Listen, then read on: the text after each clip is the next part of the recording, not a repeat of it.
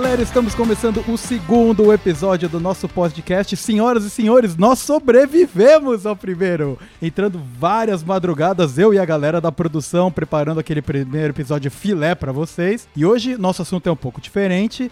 É, nós vamos falar sobre viagens, perrengues, road trips. E eu trouxe aqui o melhor contador de histórias que eu conheço, Demétrio. Se apresenta, Demi. Opa, aqui é o Demetrio falando, valeu pelo convite, Vitão. Muito legal participar aqui, eu ouvi o primeiro episódio, adorei, cara, achei o bico. E você falou que teve muito trabalho aí no, no a produção aí, né, para fazer edição sou só eu, mas se prepara que vai ser pior, porque eu sou famoso por começar histórias infinitas e abrindo parênteses e nunca fechando. Então. É, vou ter que, vou ter que te puxar de volta pras histórias de vez em quando, cara. senão, senão você vai fazer a minha vida um inferno. Beleza, estou torcendo para o seu melhor, seu e da produção. E é isso aí. E antes da gente começar com esse episódio aqui, eu vou mandar os recadinhos do episódio passado, alguns agradecimentos. Então, produção, sobe o som aí que o episódio já tá começando. Vamos lá.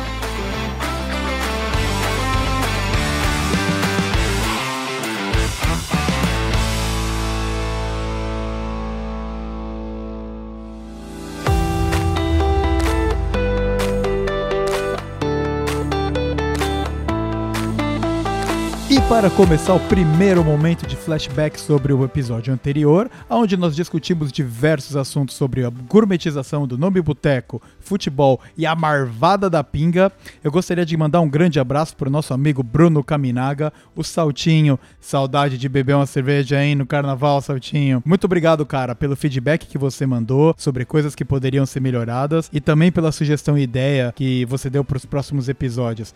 Um grande abraço. Eu também gostaria de agradecer muito a minha prima, Cecília Sobral, que deu um alô pra gente, falou que gostou muito do episódio e que também compartilhou uma coisa curiosa. Ela falou que a primeira vez que ela foi no estádio foi inclusive com o Paulinho. Olha aí, a gente estava falando sobre todas as interações e eventos sociais que também rolam no estádio de futebol além do jogo em si. Tá aí um exemplo disso. Um grande beijo, prima. Espero que esteja tudo certo aí na Bélgica. E para todos vocês aí também que ouviram a gente, você que, que tá nos escutando agora e que gostou do primeiro episódio e topou ouvir o segundo e tá aqui com a gente ainda, eu tenho certeza que você vai gostar muito das histórias que vão vir pela frente. E se você quer continuar acompanhando É Isso Aí e continuar dando aquela força brabíssima pra gente, nós estamos disponíveis tanto no Spotify quanto no Apple Podcasts. Basta você procurar por É Isso Aí, do jeitinho que escreve com acentos tudo certinho e ponto de exclamação no final, que você vai nos encontrar lá. E se você prefere ouvir pelo seu navegador de preferência, basta entrar no É Isso Aí, e daí você escreve um pouco diferente o É com EH, isso aí, sem acento nenhum, ponto podbean.com. Nós vamos lançar todos os episódios, o nosso feed vai alimentar essas três plataformas diferentes e você vai poder acompanhar o que tá rolando. Agora chega de blá blá blá, vamos pro episódio que eu tenho certeza que você vai gostar. Vambora!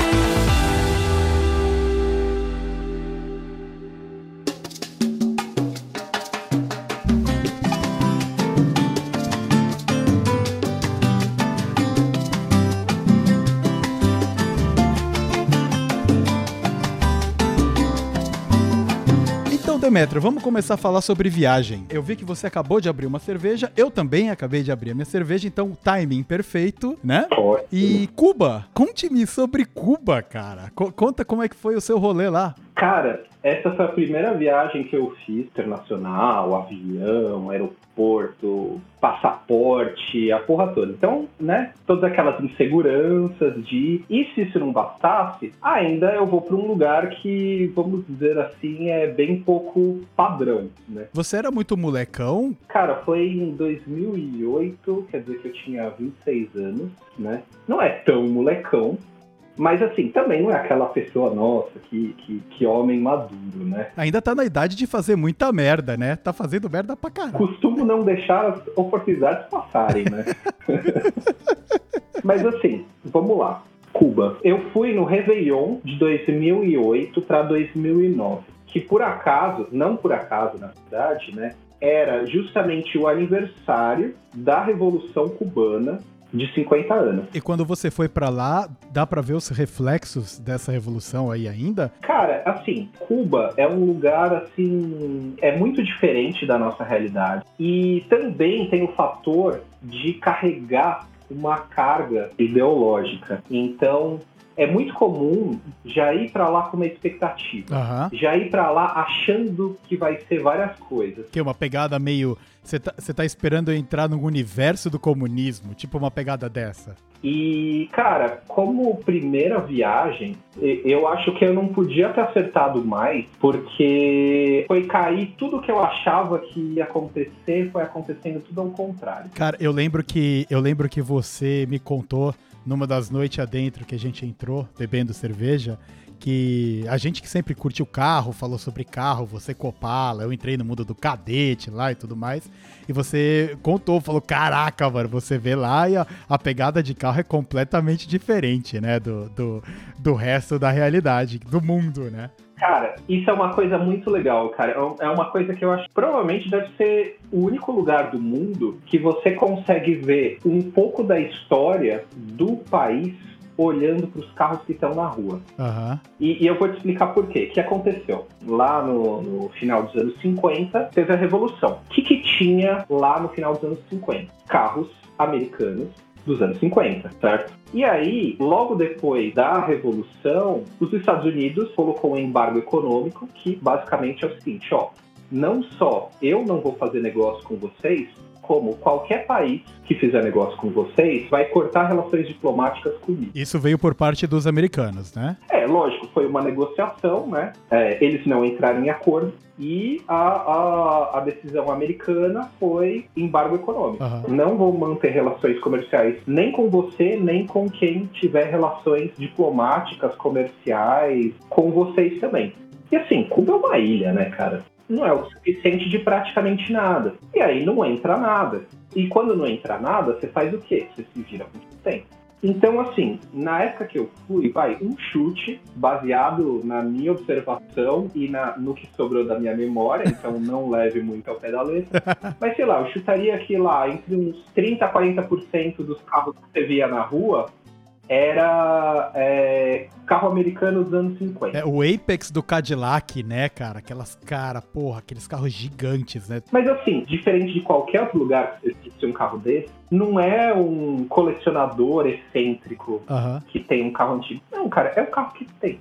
Quebrou? Conserta. Não tem peça? Faz uma gambiarra. Alguns estão bem cuidados, até porque isso atrai turista. É, né? vira um charme, é. né, cara? Porque hoje em dia quem tem um carro desse é luxo, praticamente, né? Pra você manter um veículo desse é uma fortuna, cara. É, sim. Mas na real, a maioria desses carros, você imagina você ter um carro por 50 anos e não ter peça de reposição. Uhum. Você conserta com o que você tem. Então é o quê? É um monte de carro e você fala, como é que isso tá andando ainda? E tá andando ainda. Porque é o seguinte, não fabrica carro, ninguém manda carro para lá, então ou conserta ou fica sem. Caralho, mano, é realmente outra realidade, né?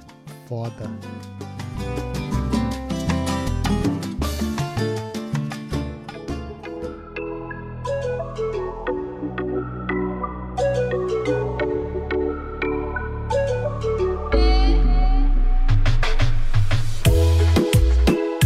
Gente podia falar um pouco do charuto cubano, né? E aí, Demi, você fumou muito charuto lá, velho?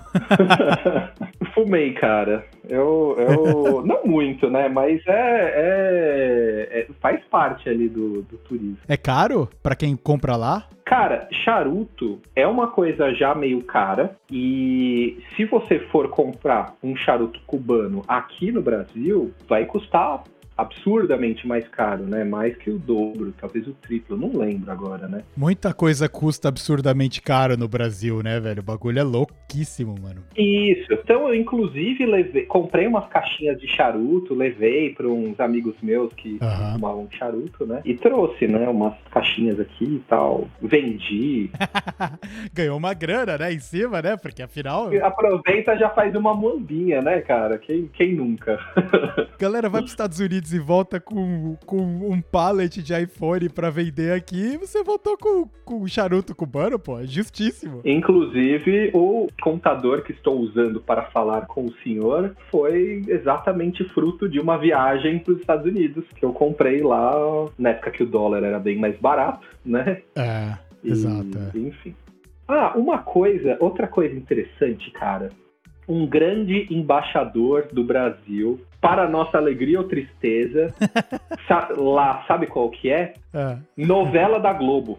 Caralho. Alguns dias da semana, sei lá, dois dias da semana passa novela mexicana e três dias da semana passa novela brasileira. Uhum. Não sei se é exatamente isso, mas alguma coisa assim. E todo mundo adora novela brasileira. Caraca. Sabe, as mesmas novelas aqui da Globo e tal. Então, assim, é, para o bem e para o mal, né? Eles têm uma, uma visão do brasileiro filtrada pelo que passa na novela. E direcionado bastante ao Rio de Janeiro, né? Provavelmente eles estão vendo novela da Globo, eu imagino. Então é a Central. É só novela da Globo. Exatamente, Central Globo de Produções. Rio de Janeiro estampado, né? É, a, Isso é, me dá é, uma, esse é o Brasil. Um friozinho né? na barriga. Pensar que a gente é julgado pelas novelas da Globo. Pode crer. Mas é isso que é a visão, né? De você ver o que a mídia de determinado país joga, maluco. Cara, sabe? Então, para eles em Cuba, o Brasil é novela. Da mesma maneira que, que, que pra gente aqui do, do, do Brasil, Cuba é uma determinada coisa que você falando. Quando você foi para lá, foi completamente diferente a realidade da galera supercultural, né? A impressão que eu tive, um pouco que eu ouvi, que eu li, eles são um, um, um, nível muito alto de educação, né? comparável com alguns dos países mais ricos, mais evoluídos, que têm as melhores educações. Caralho. O sistema lá é completamente público, eu imagino, claro, porque não tem a privatização de nada, né? É, tudo é público. Então, é, todo, todo ensino é público, gratuito, e a impressão que eu tive é que é uma grande qualidade. Cultura. Cara, esse foi um que me tocou assim muito pessoalmente, né? Que eu comecei a conversar com o cara. Ah, o que, que você faz? O cara falou: Ah, eu sou músico. E, poxa, que legal, né? Eu gostaria de ser músico também. Mas no Brasil é muito difícil.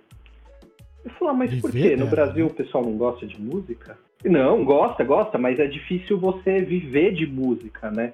É, mas por que é difícil de, de viver? Porque é difícil estudar? Eu falei, não, não. E daí que eu começo a lembrar, puta, é verdade, né, cara? A gente tá numa cabeça completamente diferente. É difícil para o cara entender, porque aqui você tem essa lógica de oferta e demanda, que lá também existe, mas a dinâmica é totalmente diferente. Já que a gente está falando de música, Demétrio, uh, vamos falar de coisa boa. E, e não é Tech Pix. é, balada. Você foi pra balada lá? Ah, cara, balada é bem diferente. diferente. Diferente como?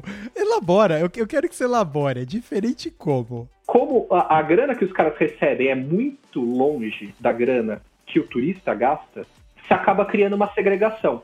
Então, o lugar que você vai é para turista. Então, você vai num bar, você vai num, numa baladinha, em alguma coisa assim, cara, é para turista. Só tem turista. Pô, a gente conheceu uns cubanos. Pô, vamos levar eles pro rolê. Vamos, vamos aí? Vamos. Mas a gente paga. Uhum. Porque o cara não tem grana para entrar nessa balada. E todo mundo ganha, né, Demi? O cara curtiu porque você pagou a breja para ele para você custou pouco, porque, mano, o dinheiro que você ganha pro Brasil para quem tá lá é peanuts e sai todo mundo feliz, né? É, e pro cara é um rolê que ele não faz no dia a dia, né?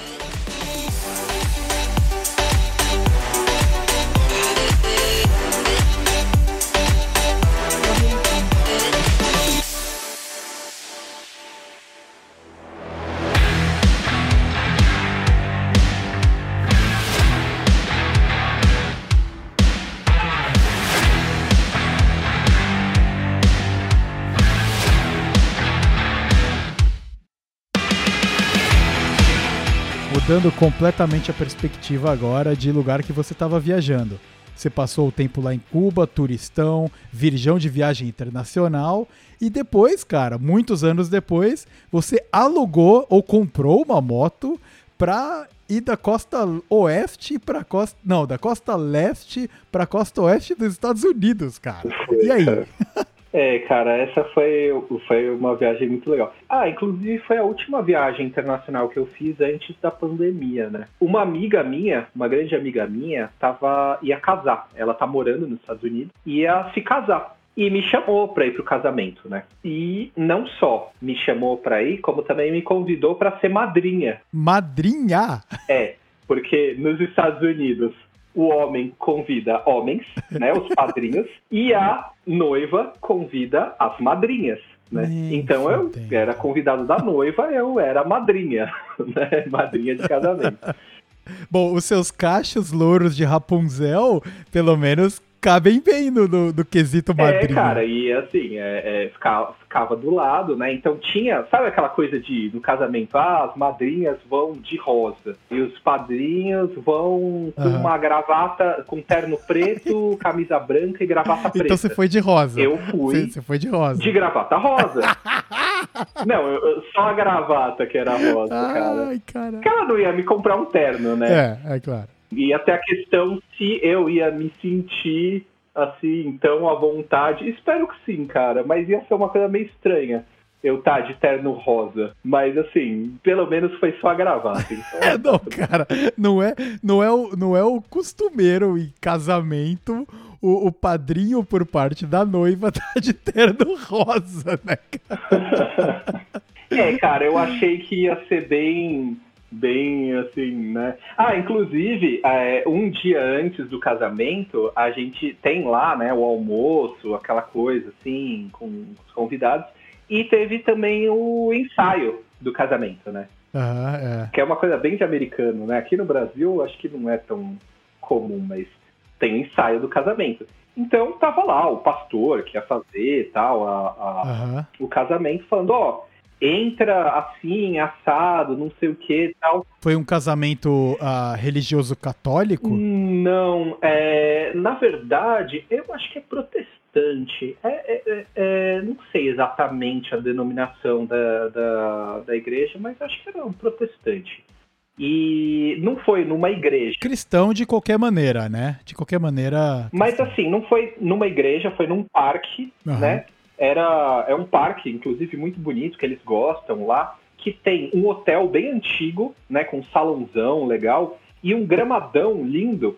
É, foi na Flórida, né? Em Aham. Tallahassee, capital da Flórida. Ah, então, era a minha próxima pergunta. Então, você foi pro casamento Isso. e depois você saiu de road trip. Isso. Não é que você chegou todo fudido lá, depois de sei lá quanto Não. tempo de moto, pra ir Não, vestir o seu terno rosa, né? nem um náufrago, né, cara? Com a barba queimado de sol, com a barba desgranhada. Não, cara, o começo da trip foi o. Mas eu cogitei a segunda hipótese, viu, cara? Mas é que, sei lá, dá período de ir e voltar, fez mais sentido eu começar pelo casamento. É, era uma melhor ideia também, né, cara? aham. Parecia uma. é. Podia dar muita coisa errada nesse rolê, né, cara? E assim eu ia mais tranquilo, né? Não tinha. É, não, cara, imagina. su- É, se der alguma coisa errada no caminho, né, cara? Exatamente, você tá viajando sem uma, cara, um deadline foda, que é o casamento da tua amiga de longo termo. E, mano, se você se acidenta ou acontece qualquer bosta, você tá no casamento todo fudido, né? Aí não dá Exatamente. também, né, mano? Não que na outra ponta da viagem não tivesse um voo de volta pro Brasil que fosse importante, mas assim, É, exato. é. pelo menos era uma coisa que só afetaria eu, né? Não ia estragar o casamento É. de ninguém. Mas enfim, é, é, eu comecei a viagem no casamento, né? Flórida, Tallahassee, num parque, que eu não vou lembrar o nome de jeito nenhum, mas um parque bem bonito. Que assim, tem esse hotel antigo, com um salãozão bonito, que foi ali, o jantar, a festa. E a cerimônia mesmo foi no jardim, na frente, né? Imagina, o hotel, um gramadão e um lago. Nossa, né? que foda. E nesse lago tinha jacaré, Claro, é, afinal, Flórida é Jacarelândia, né, cara?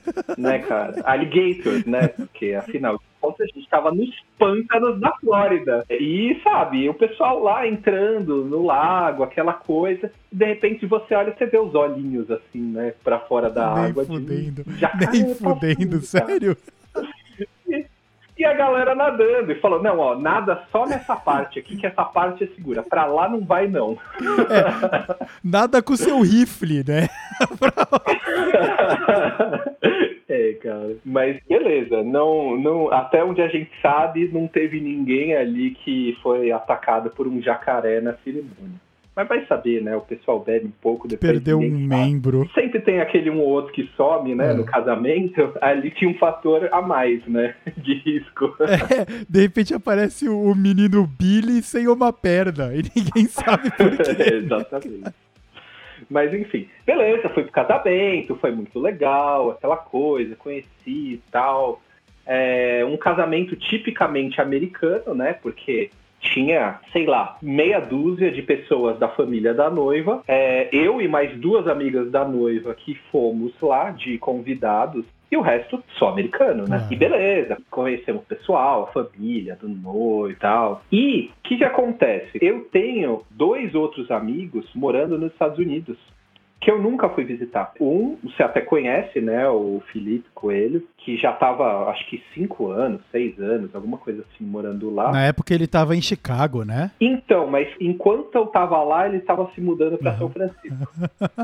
E eu tenho um outro amigo de infância, amigão assim mesmo, de quando a gente tinha banda adolescente, assim, de moleque. É, ele era o baixista, aliás, ele era o músico da banda, né? Eu era Tipo no pagode que você chama aquele amigo que não toca nada para chacoalhar alguma coisinha ali que faz barulho. Sim. Tem uns músicos sim, sim. e tem uns ali que estão só tocando algum instrumentinho de percussão secundário, tá ligado? Só porque é brode.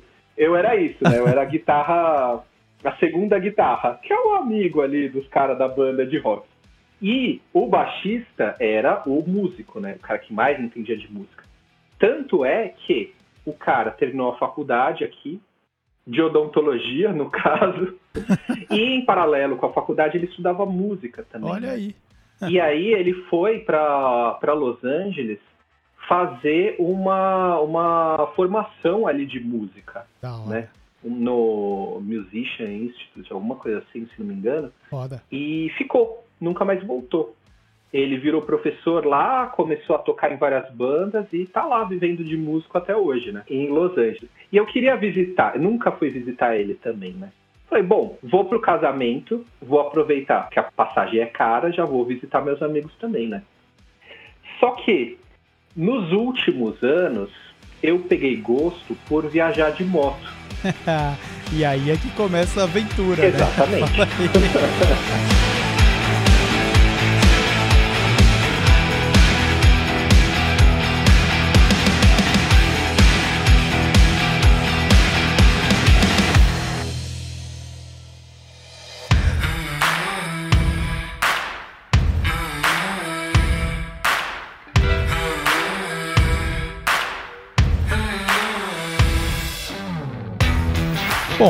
agora a obrigação, entre aspas, de ir no casamento já estava cumprida. Agora você estava pronto para abrir as asinhas, subir na moto, quer dizer, você tinha que arranjar uma moto primeiro para poder ir visitar a tua galera aí, né? Exatamente. Primeira dor, né? Aluguel de moto é muito caro, né? Bem mais caro do que aluguel de carro. E até faz sentido, né? O risco que você tem numa moto é muito é. maior do que o risco de um carro. É, cara, eu acho que eu, eu praticamente não conheço ninguém que alugou uma moto, né? É, tem, ideia. mas sai muito caro. E assim, falei, puxa, por esse preço, de repente vale a pena eu comprar uma moto. Eu compro no começo da viagem e vendo na outra ponta, né? Uhum. Beleza, fui pesquisar essa possibilidade. Se é possível um turista comprar uma moto, um carro, enquanto está fazendo turismo, comprar e vender qual que é a burocracia, como é que é. Uhum. E aí, cara, cada estado é uma regra diferente. E achei um monte de informação desencontrada. E eu falei, ah, quer saber, cara? Eu vou desembolsar um pouco mais de grana mesmo e vou alugar. Porque tá muito, assim, a chance disso dar errado tá muito grande. Eu tenho um mês só, né? Eu não quero, sei lá, colocar em risco a minha viagem. Você vai lá, aluga, paga, pega uma moto em boas condições, nova, roda, deixa no outro lugar que você chegou, entrega a moto, Uhum. marca a hora para tirar, marca a hora para entregar, zero de preocupação, né? Qualquer problema, eles têm suporte, socorro, qualquer coisa assim. Tá, beleza, assim eu não tenho dor de cabeça. Eu vou gastar mais, mas beleza. E, e você. E qual modelo de moto que você pegou? Então, eu ia alugar uma Harley, que, poxa, cara, você vai cruzar os Estados Unidos de moto, e eu gosto de moto custom, né? É o país da Harley, né? Então eu falei, poxa, faz todo sentido eu alugar uma Harley aqui. né? E também foi o mais fácil que eu achei de alugar. A própria Harley Davidson, né? A, a- a concessionária aluga. Então eles já têm esse serviço. Você pega numa concessionária e devolve em outra. Era a melhor solução, mais fácil e Aham. tal. Beleza. Botei minha mochilinha nas costas, fui lá para pro lugar, comprei capacete, né? Que já ia aproveitar e trazer pro Brasil, que o meu já tava velhinho, lá era mais barato. comprei o capacete, comprei alguns, algumas coisas de, né? Uma luva, um, uma capa de chuva, umas coisas assim básicas que eu já queria comprar aqui mesmo e já aproveitava para comprar lá e já usar na viagem. E beleza, fui lá para concessionária para pegar a moto. Certo. Acertei tudo, escolhi a moto, assinei, Aham. toda aquela burocracia, dei o dinheiro em cash, que o cara ficou até assustado, né? Porque era uma grana boa, porque ia passar 15 dias, se não me engano, com a moto. Caraca.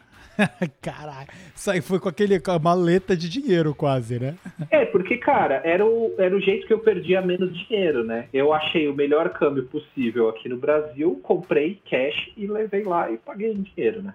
Você deixou a sua maleta de dinheiro com o cara da Harley Davidson e, e daí alugou a moto. Isso. Cheguei lá na concessionária, né? Escolhi a moto, é, assinar documento, papelada, pagar, tudo certinho. Perfeito. É nóis. Aí, de repente, o cara olha pro meu minha carteira de motorista, carteira de motorista do Brasil, né? CNH. Ele olha pra carteira e fala: Isso daqui não é a data de Ah. validade? Talvez você- você foi com a carteira inspirada, foi isso mesmo? Tava vencida a minha carteira de motorista. Caralho! Fazia tipo dois meses que tava vencida. E assim, nem. Sabe aquela coisa que você tá no Brasil e de repente você fala: Nossa, minha carteira venceu há dois meses. Nem lembrei de renovar, Puta sabe? que eu tinha esquecido. Ah. esquecido. E aí, mano? E daí o cara olhou e falou: Cara, desculpa, eu não posso te alugar. Aí, legal, eu não posso alugar porque a sua carteira de motorista tá vencida. Nem fudendo. Puta, sério, cara, e agora? Como assim? Não, puta, e agora? O cara, o cara ficou chateado, sabe? Eu tava conversando pro cara, contei o que eu ia fazer, Ele né? queria, Pô, ele queria aqui. sua maleta de dinheiro, cara. Ele tava. Ele queria. E não é. Não, e não é só da maleta de dinheiro que eu, que eu deixei ali no balcão do cara. Eu tinha contado a minha viagem e o cara curtiu a ideia, sabe? Poxa, eu vou sair daqui da Flórida e eu tenho daqui a duas semanas um voo para tomar em Los Angeles. E eu vou passeando, Uhum. vou passar esse tempo aí passeando e sei lá, sem roteiro e preciso chegar lá. Aí eu tava lá com a minha mochila nas costas, já tinha feito check-out, Aham. né? Tava pronto, eu ia subir na moto e ia pegar a estrada, né? Cacete. Aí sento, penso, começo a abrir internet e falar, bom, eu tenho duas opções. Ou eu desencano de viajar de moto e vou comprar uma passagem. Que já dá uma puta brochada nos teus planos, né? Que não era o que você queria fazer. Total, É. total. Ou eu volto para aquela minha ideia original de comprar uma moto. Aham. Agora com uma carteira de motorista vencida. O que só facilita as coisas. Se já não estava simples antes, então vamos complicar um pouco mais. né? Claro, claro que vamos. E aí, beleza. Aí o que eu fiz? Eu tinha achado uma loja que eu tinha comprado algumas coisas, né? Ah, vou colar naquela loja lá. Bom, primeiro, eu renovei o aluguel do carro que eu tava.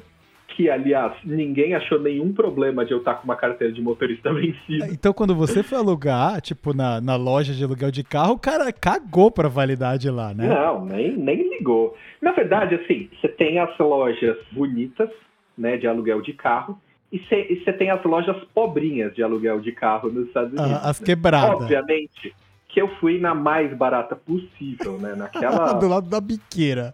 Foi é, essa naquela ali no meio do mato, tá ligado? Foi essa que eu aluguei.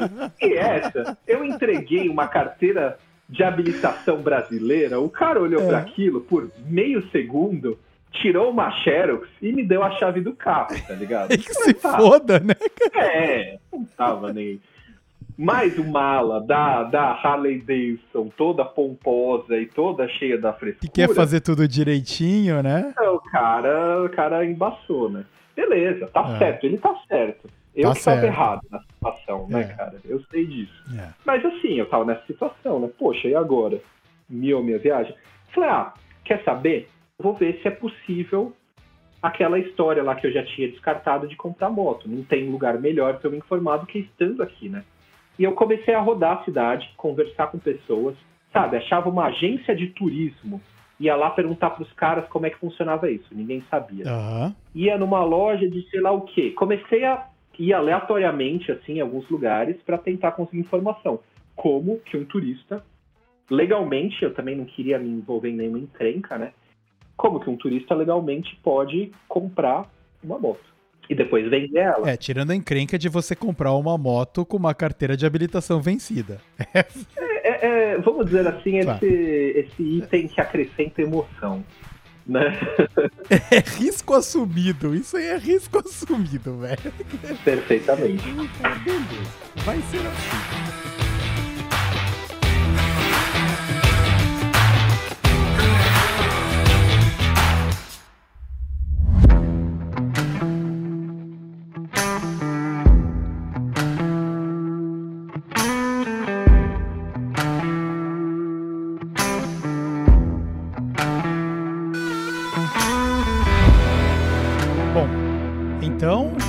Continua sem moto dele. Como, como é que você resolveu essa bucha aí, cara? Um cara de uma loja que eu tinha comprado uma capa de chuva, Ah, Né? uma capa de comprei chuva. uma capa de chuva pra fazer essa Tá viagem. certo. É, não, capa de chuva de moto, né? Que é tipo aqui em São Paulo que o, que o, o entregador de pizza usa, Certo, tá ligado? Isso salva a sua vida numa viagem de Aham. moto, né? Eu precisava de uma dessas. Então, aí eu voltei nessa loja e fui falar com o cara. Contei minha história triste pra ele. Não a parte da carteira vencida. É, não tem. Você, não você pergunta pro cara, tem como fazer um bundle capa de chuva mais moto? Não, eu perguntei, ó, cara, você sabe se é possível, né? Pô, lembrando que isso eu tava em Orlando. É, o que que tem em Orlando? Não americanos, né, cara? É o que, Ah, que provavelmente mais tem lá. Então, não tem lugar melhor pra eu saber como um não americano que não tem um visto de estadia, um green card ou qualquer coisa assim, possa comprar um veículo. Que é a realidade de muita gente que tá lá. você tava no lugar ideal. É. Você tava no lugar ideal pra fazer esse esquema. Exatamente. E aí eu conversei com esse, com esse cara aí, e aí ele falou, ó, vou te indicar um cara. O Joe. Me deu um cartão de um cara, chamava Pedro. Pedro. Era um português, Pedro. mecânico de moto, Aham. que morava lá em Orlando e que vivia fazendo isso, né? De comprar. Ele era um mecânico, então ele comprava moto zoada, arrumava e vendia. Rolo, né? E, e, e beleza. Aí ele me passou o cartão do cara. Eu caralho. não só, eu, eu entrei lá no site, era- o cartão era de uma oficina. Na verdade, não era bem uma oficina, era um negócio que aqui no Brasil tá começando, mas lá acho que faz um pouco mais de sucesso. Que é uma oficina colaborativa. Que é o seguinte: você paga uma mensalidade Uhum. e você tem acesso à oficina. Tá. Então você leva a sua moto lá para consertar, para customizar, para fazer o que quiser. Tem todos os equipamentos de uma oficina e também tem alguns mecânicos que ficam lá. E esse Pedro era um deles. Que assim, se você entrar em alguma furada, não souber resolver, desmontou um negócio, não sabe montar de novo, fez uma cagada na moto, você chama um mecânico profissional, o cara te ajuda, resolve o problema pelo preço do, da mão de obra de um mecânico. É, Ele cobra o Né? valor de labor dele, horário lá, e ó, beleza, me paga isso aqui eu resolvo o seu problema. Exatamente. Então é uma oficina colaborativa, é feita para você ser sócio e você ir lá e ficar customizando, mexendo, é, brincando com a sua moto. que da hora, né? Muito da hora. Cara, totalmente hipster, Nossa, é. tá ligado? A galerinha, assim, muito hipster, assim, fazendo aquelas motos customizadas, não sei o que e tal. É um nicho, um nicho pra caralho, né, É. velho? E aí, beleza. E aí tinha esse cara que, além de ser o cara que não era americano e, e ficava comprando e vendendo moto, ele ainda era português. Então ele falava português, que era uma coisa que ajudava. Porque Aham. o inglês também era aquele inglês de. de né, a gente se vira. Mas não é aquela coisa que eu desenrolava muitos problemas complexos com, né, com, com toda essa desenvoltura. Por né? exemplo, uma negociação de, ilegal de uma moto. É, por exemplo. E aí, por acaso, eu entrei no site dessa oficina e vi que eles tinham algumas motos à venda. E uma, cara, era o meu número. Era exatamente o que eu queria. Era uma moto custom da Honda, uma VTX Aham. 1300, acho que era 2001, se não me engano. É, custom zona grandona da Honda, carburada tal, super barata. Na verdade, ela era mais barata do que eu- o que eu ia pagar de aluguel numa Harley. Aham. E aí, cara, eu falei, poxa, é o que eu preciso. É uma moto barata, legal, o que eu queria, uma moto que eu achei bacana, que eu vou pegar ela e se eu vender lá na outra ponta, eu tô no lucro.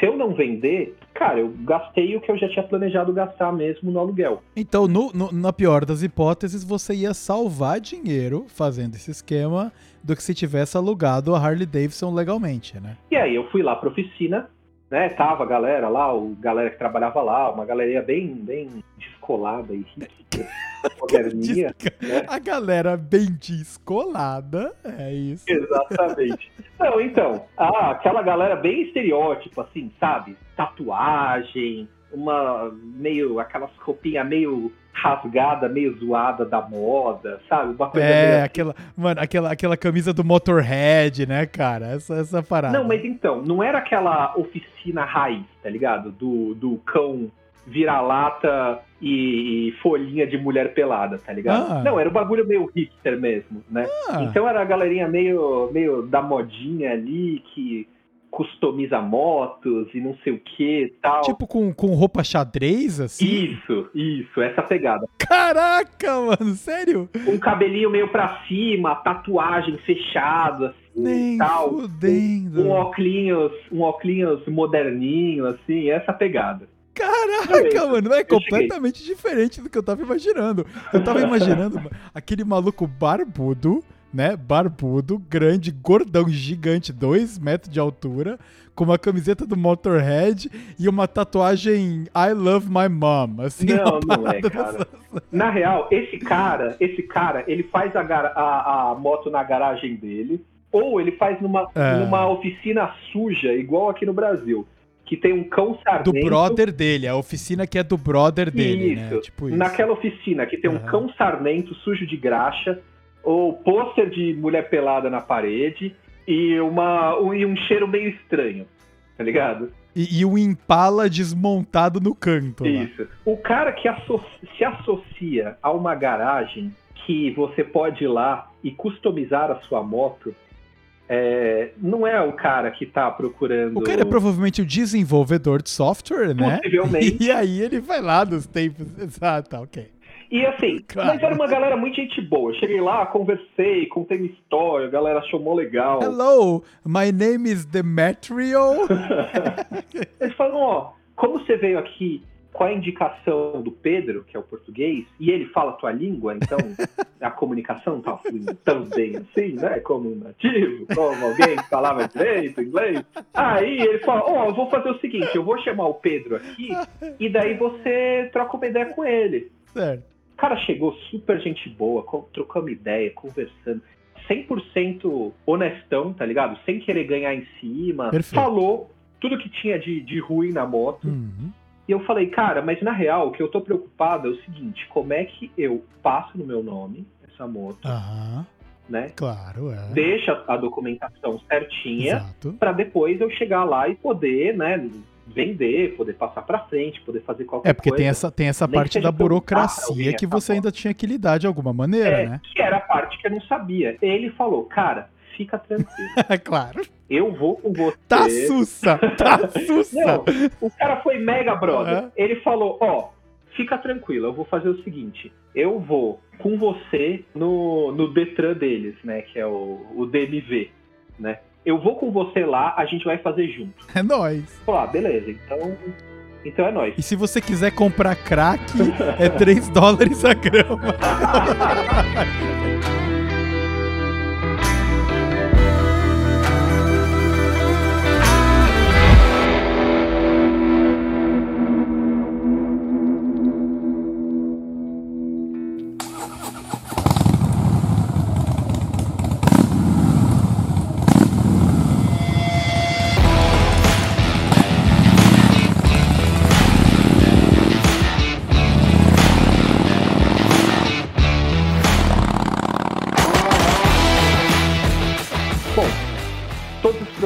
moto resolvidos, agora finalmente eu posso começar minha viagem, né? Tinha planejado sair de manhã, acabei saindo já comecinho de tarde, né? Beleza, peguei estrada, aquela sensação boa, início de viagem e tal. E aí você já tá naquela vibe, né? Se imaginando ouvindo ZZ Top no meio da highway, né? Exatamente, falando, nossa, deu certo. Depois de todos os perrengues, né? De não conseguir alugar moto, de correr atrás de comprar uma, de essa moto estar tá com problema. É, finalmente, finalmente falar, agora você começou a sua viagem Agora com a sua moto ilegal e vambora, né, velho? É, a moto era legal, eu que não podia estar dirigindo ela. Isso sim. Comecei a viagem, vamos lá. Como é uma moto antiga, então basicamente ela tem um velocímetro e um odômetro. Coisas como um mostrador de combustível é um luxo que não está incluso no pacote. Cara, afinal, Né? quem precisa saber quando o combustível tem, né? Não, mas assim, eu tinha aqui no Brasil uma moto carburada também e eu tava super acostumado. Aham. Que é o quê? Embaixo do tanque você tem uma chavinha que tem uma posição de ligado, né? Uma posiçãozinha on, uma posiçãozinha off, que seria corta o combustível, que você coloca quando deixa a moto parada Aham. e uma posição da reserva. Então, como você faz? Você fica andando com ele ligado. A hora que a moto começar a engasgar que acabou o combustível, você vira a chavinha para reserva e dela continua funcionando. E você sabe que você já tem uma quantidade ali da reserva de combustível e que você precisa nos próximos, sei lá, 30 quilômetros. Então, abastecer, né? basicamente, o processo é: a moto começa a morrer porque tá sem gasolina, você vai lá e vira a chave pra posição de reserva e a moto volta a ter o respiro e, e conseguir combustível de novo e você tem X milhas à sua frente até a moto morrer de vez. Exatamente, é assim que, que funciona com a maioria das motos carburadas. Então tava naquela tensão, né? Super Quando seguro. acabar? De repente começou a engasgar. Eu falei, ah, é isso, né? Virei a chavinha. E ela não parou de engasgar. Caralho. E começou a parar, e começou a morrer. Daí Eu falei, caramba, e E agora? dependendo do lugar onde você tá, você dirige, cara, horas sem ter absolutamente nada ao seu redor. Ali, ali naquela região ainda é mais cheio, né? Mas quando você começa a ir pro lado de Nevada lá, já mais pro, pro oeste, cara, você dirige horas sem ver absolutamente nada, né? Exatamente. E, e eu tava numa estrada dessa. Então, assim, a hora que eu desci da moto, que ela não ligava mais, e eu fui olhar para essa chavinha, eu notei que a posição do on e do reserva era ao contrário da minha moto no Brasil, que eu tava acostumado. Tá, então, então você tava andando no modo reserva o tempo todo, cara. Tipo, a hora que acabou, É, acabou. Eu tava andando com a reserva aberta, né? A minha sorte é que eu tinha passado há pouquíssimo tempo por uma área de descanso. Virei a moto, fui num acostamento inexistente, que na verdade era um restinho de asfalto que sobrou depois que acabou a pista, porque não tinha uma, uma faixa de acostamento, né? Aham, Até é, chegar nessa área de descanso. aham. Beleza, cheguei, né? Tá, só que não é um posto de gasolina, não consigo pôr gasolina aqui. Eu encostei a moto, parei, andei um pouco pelo lugar, vi que não tinha uma solução e a única alternativa que eu tinha era começar a falar com pessoas aleatórias, contar a minha história triste e pedir uma ajuda. De, de novo, de novo história novo. triste. Primeiro foi com os mecânicos pra comprar uma moto sem ter carta. E, agora é porque a moto que você comprou sem ter carta acabou a gasolina. Exatamente. Lógico que nesse momento não tinha nenhuma vantagem eu contar que eu não tinha carta. É, não, isso. eu encontrei um velhinho num trailer. A impressão que eu tive com várias pessoas que eu conversei é que lá é uma coisa mais normal, né? O pessoal pega, seja de carro, seja de moto, principalmente de trailer, pega, aluga um trailer ou compra um trailer e vai cruzar o país. É, eu tava, eu tava acampando no verão passado e. E daí tinha um cara lá com um trailer e tal, e, e o cara tinha uma daquelas Dodge Ram, né? Gigante a picape, com o trailer atrás. Aquela que tem quatro rodas no eixo de trás. Exato, aqui tem quatro rodas no eixo de trás, que a roda até sai Cara, um pouquinho fiquei fora, muito né? impressionado quando eu vi a primeira. Depois que eu vi que é tipo que nem um gol aqui pra gente, É, tem tá muito. ligado? Que tem um monte pra todo lado. É, cara. Aí eu comecei a acostumar, mas é um bagulho muito bizarro. É um caminhão. É, é, um, cara. é, é, cara, é, é quase. que os caras chamam de truck. Exato, é o truck. É um caminhão que tá pronto pro apocalipse zumbi, praticamente, né? É só o cara sentar e dirigir. Era diesel, então tem aquele capô gigante na frente, né? Então o carro é um monstro. E aí eu vi na placa, tô no Canadá, né? Veio de Ontário, né? Cara, Ontário é lá pros canto leste, é longe pra caraca de onde eu tô, né? E aí eu já ali, já tinha, tava tocando meu violão, já tava meio no algumas rodadas de bebida há uns dias, fui trocar ideia, né? fui trocar ideia com o cara. E aí eu perguntei, pô, como é que você fez? E ele me contou que ele tava há quatro semanas na estrada com o RV dele, que ele trouxe lá de Ontário e ainda ia voltar mais umas duas, três semanas de, de, de, de viagem. Eu falei, caraca, mano. E junto dele tinha mais uma outra galera que tava fazendo igual. Exatamente. E aí eu contei essa história e coloquei o meu contexto e perguntei se ele tinha gasolina pra beber. E ele se sentiu, né? Ele se ficou porque ele gostava muito, ele fazia muito isso de ficar viajando pelo país. Ouviu uma história, se identificou, gostou, ficou feliz que eu tava fazendo a viagem, ficou orgulhoso, né? E me deu combustível. Aham. Fui lá, peguei o galãozinho dele de combustível, coloquei na moto, devolvi o galão pra ele, paguei. Ele me desejou uma boa viagem, se divirta e tudo mais, e cuidado na estrada, e fui.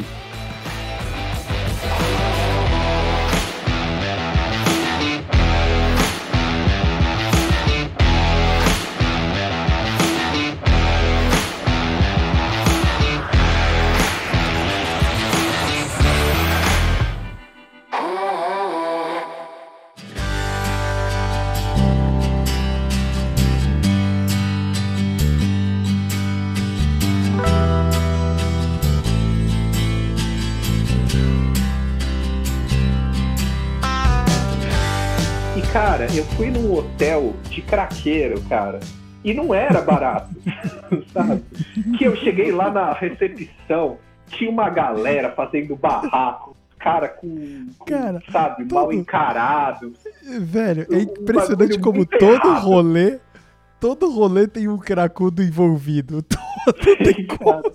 Não, mas é, é, cara, sabe esse negócio em filme? Você tem aquele hotelzinho que tem a recepção e daí tem vários quartinhos com a porta do lado de fora.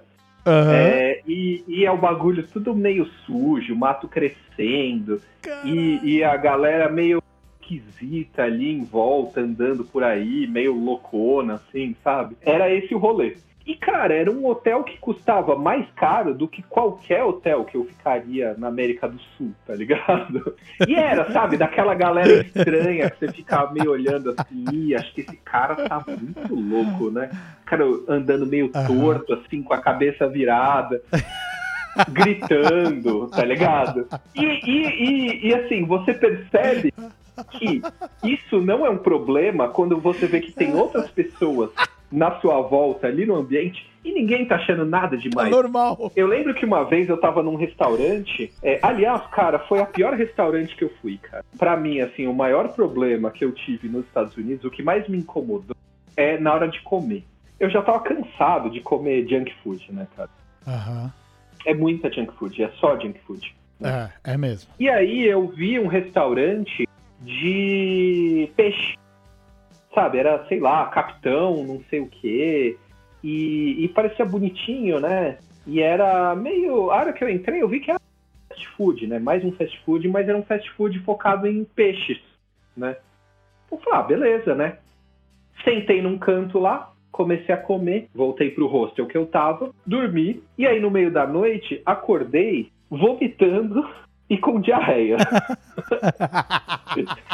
E aí. Por causa do peixinho saudável. O peixinho saudável, cara. A, a, a, refeição que eu falei, oba, hoje eu não vou comer junk food. Achei um lugar que eu tinha passado em frente e falei, olha, ali é, é, é, parece ser coisa saudável, né? Um arroz, um peixe, uma fruta, uma, uma salada, né? Hoje eu faço um bem pro meu organismo. Passei dois dias, cara. Passei dois dias vomitando e tendo diarreia. Caralho. E eu tô em outro país, né, cara? Eu fui atrás de uma farmácia e daí eu tenho que explicar pro farmacêutico que eu nem sei como é que funciona a farmácia desse país. E eu não conheço os remédios, né? Então eu tenho que pedir, olha... Você chega lá, me have diarrhea. É, eu tive que explicar todo constrangido pro, pro farmacêutico, pro balconista ali da farmácia, né? Que eu tava vomitando e tendo diarreia e eu queria saber o que, que ele recomendava Aí o cara me deu um remédio ali e tal, ó, toma isso, toma aquilo e tal, e beleza. Aí beleza, você passou por todo esse seu rolê na costa leste, e aí começou a rodar pro oeste, e, e aí você comentou comigo que você chegou no Tennessee, Smoky, Smoky Mountains, eu acho é. que é o nome, né? É, assim, eu não tinha um rolê, assim, muito específico do que, que eu ia fazer. Ah. Aí eu fui pro Tennessee, né, passei por essas Smoke Mountains, que é um lugar maravilhoso, lindo. É... Imagina a cena: você tem um lago que reflete totalmente o céu, sabe? Aquele lago assim paradinho que, que é um espelho. Uhum. Só que uma camada em cima da água você tem neblina. Então é, vira um cenário muito surreal. Uhum. Porque você olha para baixo, tem a água que reflete o céu, e você tem aquelas nuvens no meio. Da hora. Não, e, e beleza. E essa foi a tua. Teu, quando você estava cruzando pelo Tennessee, já a caminho da costa oeste, né? É. Não, assim, Quer dizer, longe pra caralho ainda da costa longe oeste. Pra caralho. Aí de lá eu fui para Memphis, né? Dei uma passada lá em Memphis. Memphis, cara, bom, Nashville tem a coisa da música, tem museu da música, tem museu do Johnny Cash, tem um monte de coisa bacana lá. Nashville, a, o country lá é muito foda, né, cara, naquela região. Eles realmente. Falam que lá é a capital. Do... E daí você foi para Memphis. É, daí eu fui para Memphis. E para posicionar geograficamente um pouco, é, a gente tá falando de Memphis, aí você passa o Mississippi River, continua indo em direção ao oeste e chega em Little Rock que é onde tem a galera que vai garimpar. Garimpar ouro, eu imagino. Cara, né? eu não faço a mínima ideia, cara, porque é uma cidade, né? Não, não sei. e, e, sei lá, Caralho. cara. Eu tava indo naquela direção, né? Então eu falei, ah, legal, vou dar uma parada na cidade, ver qual é que é. Não encontrei nada de, de diferente, interessante que o cara falou. E daí eu entrei no Texas. Ah, tá, entendi. Então, então você ali do de Arkansas, você desceu um pouco mais numa região mais pro sudoeste, direção a Texas. Quer dizer, é. mais country na veia, né? Isso. Afinal, Texas é country pra caraca também, né? é. né? E assim, eu tava, eu tava com celular, com internet e com GPS, né? Eu tava meio que traçando minhas rotas por isso. Tem um botãozinho que a gente nem lembra que existe, que é assim, quando você traça uhum. uma rota, você tem um botãozinho lá, evitar vias principais. Então eu comecei a brincar um pouco com isso, e daí eu falei, ah, legal, então o Texas eu vou cruzar ele inteiro com esse botãozinho ligado. E cara, foi muito legal, porque ele me mandava só para cidadezinhas assim, é, estradinhas alternativas, estradinhas locais, não cair nenhum perrengue. E aí você começou a entrar no deserto, né? Você vai saindo ali do Tex, vai passando pelo Texas, vai virando deserto, inevitavelmente, né? É. Eu passei por Dallas e eu fui para Amarillo, que é meio do nada. É, Amarillo, Amarillo ainda tô vendo aqui é Texas, uh, mas já perto da fronteira com New Mexico, né? Para ir para Albuquerque. Então, porque ali passa a, a Rota 66, é. famosa Rota é. 66. Né? É, e vale, e vale explicar um pouco por que, a Rota 66 era tão famosa, né, Demi? Que ela foi construída muito tempo atrás, já era, foi a primeira ligação direta entre Chicago e a Califórnia. Então, basicamente, com todo esse ir e vir de, de gente para lá e para cá, várias cidadezinhas ali no meio começaram a se desenvolver né? E aí, em algum momento da história, outras highways mais diretas e eficientes foram criadas, essas mesmo que você estava é, evitando com o seu aplicativo de rotas alternativas. E aí o que aconteceu é que essas cidadezinhas que dependiam do fluxo começaram a ficar com pouca gente passando.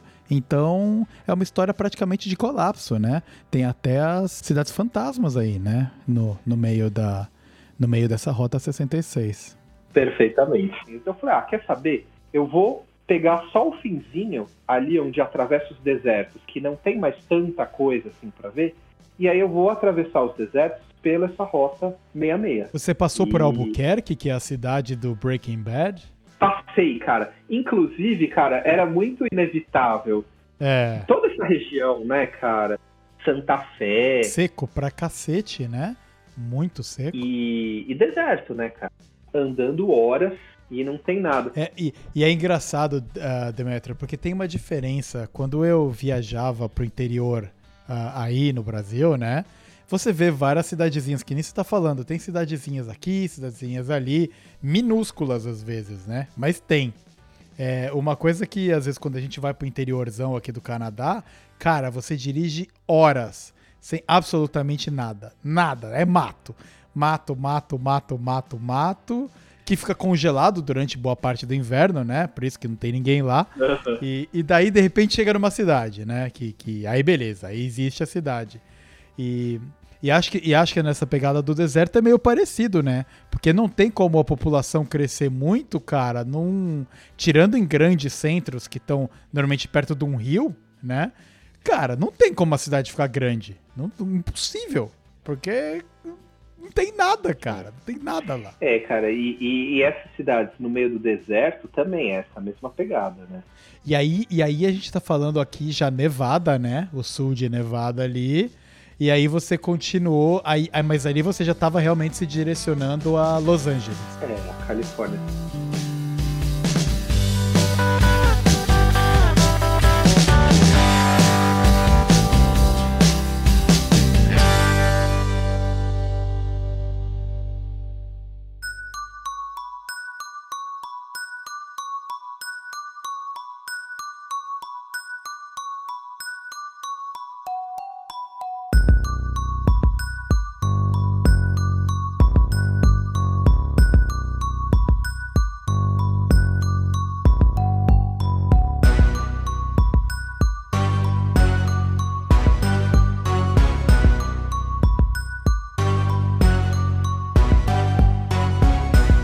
Último ciclo que precisa ser fechado, Demi. Uhum. E é uma coisa que eu tô curioso para saber, uhum. como você se livrou da sua moto. Você chegou na Califórnia, fez todo o rolê que você tinha feito, usou o ponto de ferrugem da moto. Provavelmente aumentaram, né, de todo esse rolê que você fez com ela.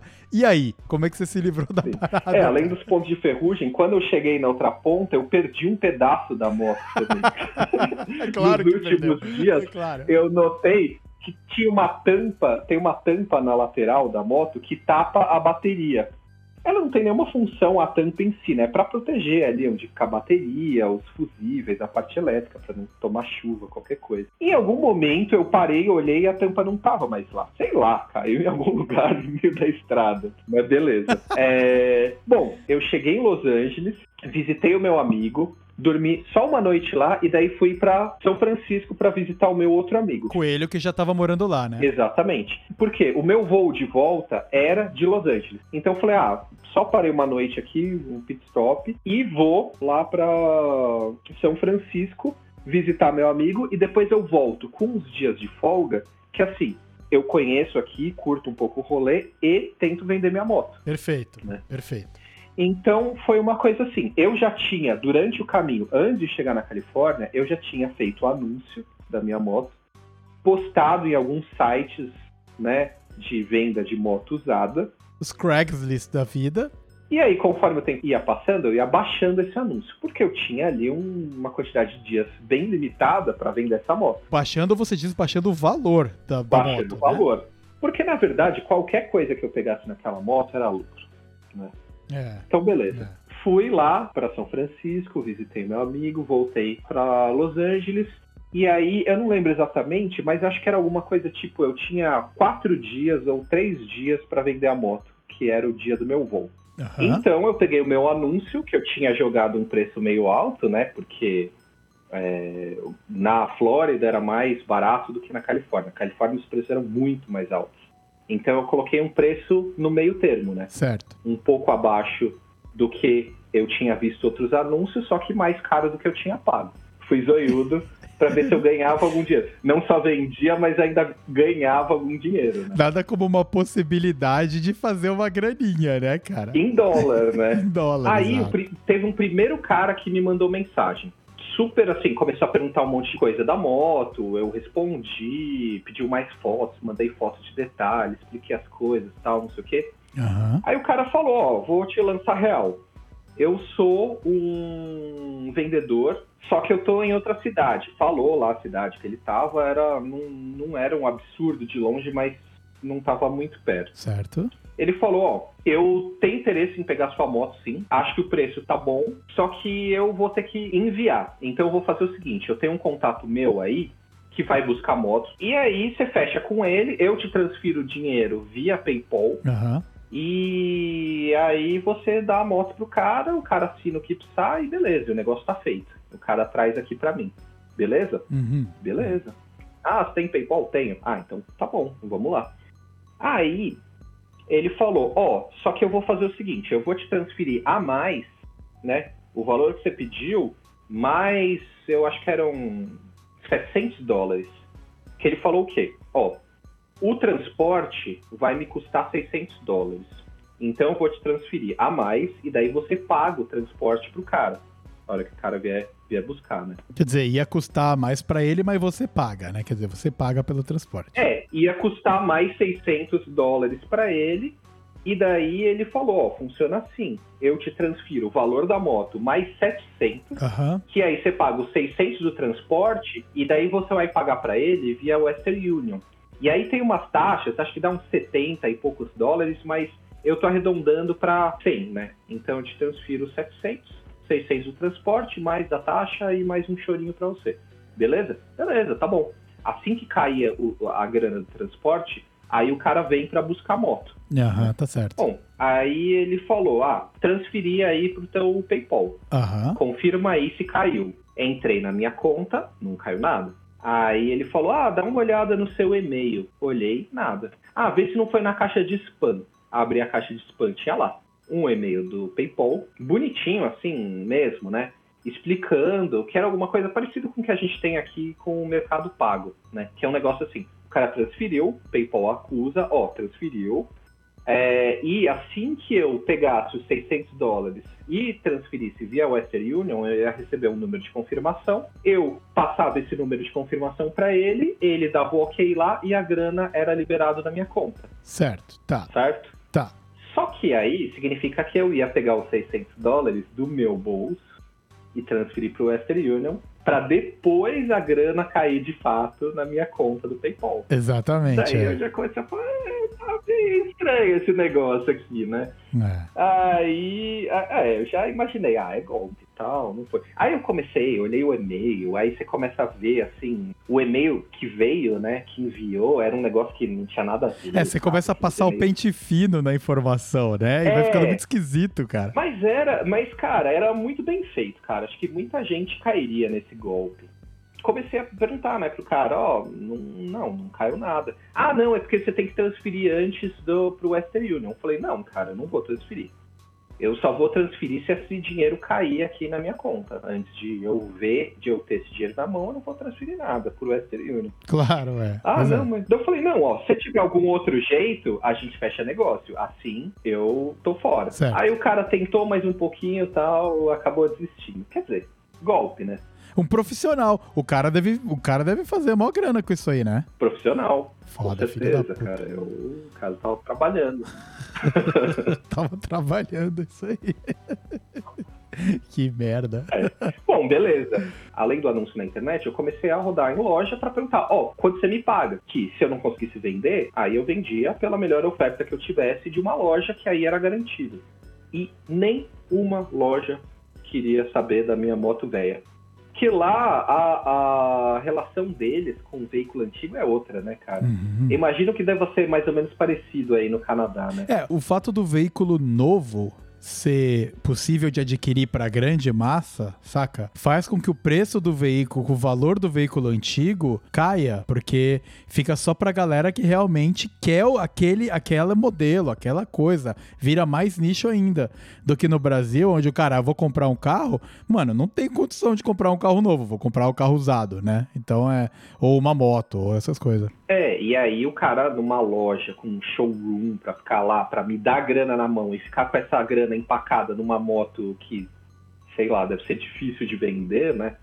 É, pro cara não interessa, né? E que a margem de lucro do cara vai ser muito É, pouca. né? é, uma moto que é difícil de vender, tá com ponto de ferrugem e tá sem a tampa do sei lá o que que você perdeu no meio do caminho, né, cara? É, não, ponto de ferrugem você tá sendo bondoso, cara. Na verdade, assim, ela tinha uma parte, assim, do quadro dela que já era aquele, aquele marrom alaranjado, que combinava com a moto, inclusive, que era laranja. É, você me- quando você me mandou a foto da moto, eu não vi ponto de ferrugem nenhum. Pra mim pareceu ótimo. É, se você olhasse de perto, é que a foto que eu, que eu coloquei ali pra vender, eu não queria destacar esse tipo de detalhe. né, Valorizou, né? cara? Valorizou. Mais, assim, mais É. geral, visão Aham. geral. Aham. É, mas, é, mas enfim. Aí um cara me mandou uma mensagem. Ó, é, tô interessado, tal, não sei o que. Comecei a conversar com o cara, descobri que o cara era brasileiro. Fica até mais fácil, né, de eu me comunicar com o cara. Fui encontrar o cara num lugar tal. O cara chegou, olhou a moto, conversamos, cara super gente boa, tal, aquela coisa toda, e falou basicamente, ó, eu tenho tanto. Era menos do que eu tava vendendo. Na verdade, era menos do que eu tinha pago na moto, né? Eu sei que o teu preço tá bom, mas assim, é o que eu tenho. E com essa grana eu pretendo comprar uma moto. Se for a tua, ótimo. Aí eu fiz um charminho, falei, ah, não sei e tal, mas é muito menos tal. Aí eu falei, ah, quer saber? Pô, assim eu já fico tranquilo, né? Eu passo os próximos, sei lá, três, quatro dias que eu tenho aqui sem me preocupar, porque eu ia passar esses dias preocupado em vender a moto. E aí eu curto a cidade, passeio, não fico tanto merda com isso. Falei, ah, beleza, vai, fechou. Posso te entregar a moto da- daqui a três dias? Quando eu for embora? Ah, não, de boa, tranquilo. Uhum. Beleza, fechou, né? Saí felizão. Perfeito, é. Aí, passa dois dias, o cara me manda uma mensagem. O cara falou, ah, então, eu fui cotar essas coisas aí que você falou que precisa fazer na moto, e o cara falou pra mim que ia sair... Já era o cara meio dando pra 400 trás dólares. aí, baixando desculpinha, né? Isso. Pronto, o cara, eu contei a minha história, falei que eu tava indo embora e precisava vender, né? Já tinha passado dois dias, quer dizer, o meu Ah. prazo já tinha reduzido, eu tinha uma margem quase nenhuma pra É. vender a moto. Falei, pronto, o cara tá querendo aplicar, né? Se aproveitar da minha situação pra pagar menos. Claro. O cara já tá pagando barato, o cara quer se aproveitar pra pagar menos. Eu falei, ah, não, o cara tá fazendo isso de, de pura sacanagem. É, nem fudendo, não quero agora, né? Eu falei, ah, não, não vou por de orgulho, tá ligado? Vou, não vou entrar nessa de orgulho. Aí o cara, é, o cara mandou um, jogou um verde pra mim, né? Que foi o quê? Ó, falei, conversei aqui com um amigo meu numa oficina, o cara falou que eu vou gastar uns 400 dólares, e aí não vai dar, porque como eu te falei, eu só tinha tanto, que era o valor que ele falou que ia me pagar. Pra quê? Pra eu baixar 400 dólares Ah, do preço tá. da moto, né? E ele fechar. Claro, claro, claro. Era É, ele é. esperava. Ele falava, ah, não, então te vendo por 400 a menos. Ele, ô, então beleza, então fechou. Tal. Muito safadinho, não, muito não. espertinho esse moço aí. É. É, eu falei, ah, não, pra cima de mim não, né? Vou voltar ela aqui, vou continuar vendendo ela aqui, beleza? Porque eu já tinha fechado com o cara, né? Aham. Aí nesse meio tempo, tinha o meu amigo, né, amigão de infância tal, que tá morando lá em Los Angeles, que eu tava visitando ele. E eu já tinha oferecido pra ele, né, se ele não queria comprar moto. Uhum. Conversa vai, conversa vem. Ele acabou contando pra mim que ele sempre teve vontade, né, de aprender a andar de moto. Aí eu falei, ó, pronto, é o destino. Tá aqui, ó, tá na porta da tua É. casa. Tá aí, É, perfeito. é, se você Exato. quiser, é sua. Resultado, a moto tá com esse meu amigo até hoje. Ah, Ele aprendeu a pilotar nessa moto e tá lá, curtindo. Que da hora. Aí, ó, a, a, moto tá fazendo história aí, fazendo legado, cara. O fato do meu brother ter a primeira moto dele, que ele curtiu e que ele pegou gosto pelo negócio, ser a moto que eu fiz essa trip e que terminei a viagem. Ah, é incrível. Ele, e isso pô, aí cara, é destino. É incrível, legal, cara. Né, cara. Incrível. É muito mais legal. Animal. Nossa, foda.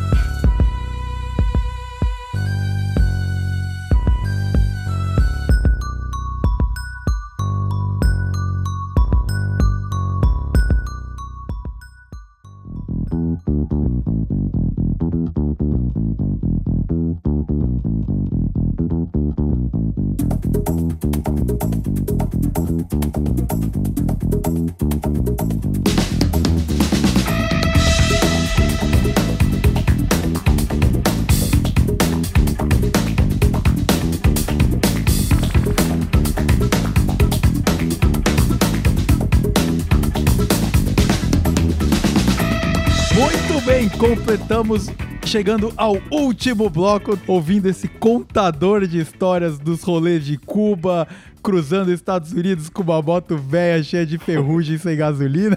Cara, incrível, maravilhoso. A gente não conseguiu cobrir metade da pauta que estava estabelecida para hoje, porque é muita coisa para contar e o Demetrio é profissional na parada. Então, Demetrio, já fica o convite para você vir contar mais história aqui com a gente. Acho que a gente vai ter que fazer uma sessão de histórias do Demetrio aqui, se a produção não falecer editando esse, esse áudio bruto, né? Oh, valeu, Vitão. Foi muito legal o papo. Eu tô ligado que agora a produção tá muito ferrada, porque a gente conversou. Deve ter umas 5 horas de conversa pra você editar aí. Mas, é, eu te falei, né, cara, que você ia ter dor de cabeça comigo. Eu, minhas histórias começam a abrir parênteses, não acaba nunca e vai embora e é isso. E no fim, de um monte de história que a gente tinha pra contar, no fim foi quase é, nada, né? Foi. Mas é a vida, é a vida.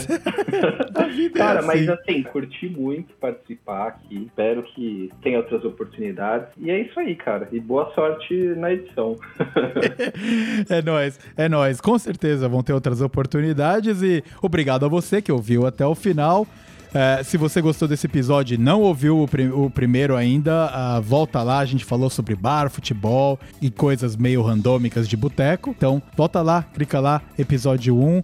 E vem muita coisa boa pela frente. Então, espero uh, ter a sua companhia nos próximos episódios. E um grande abraço. Tchau, tchau, Demi! Tchau!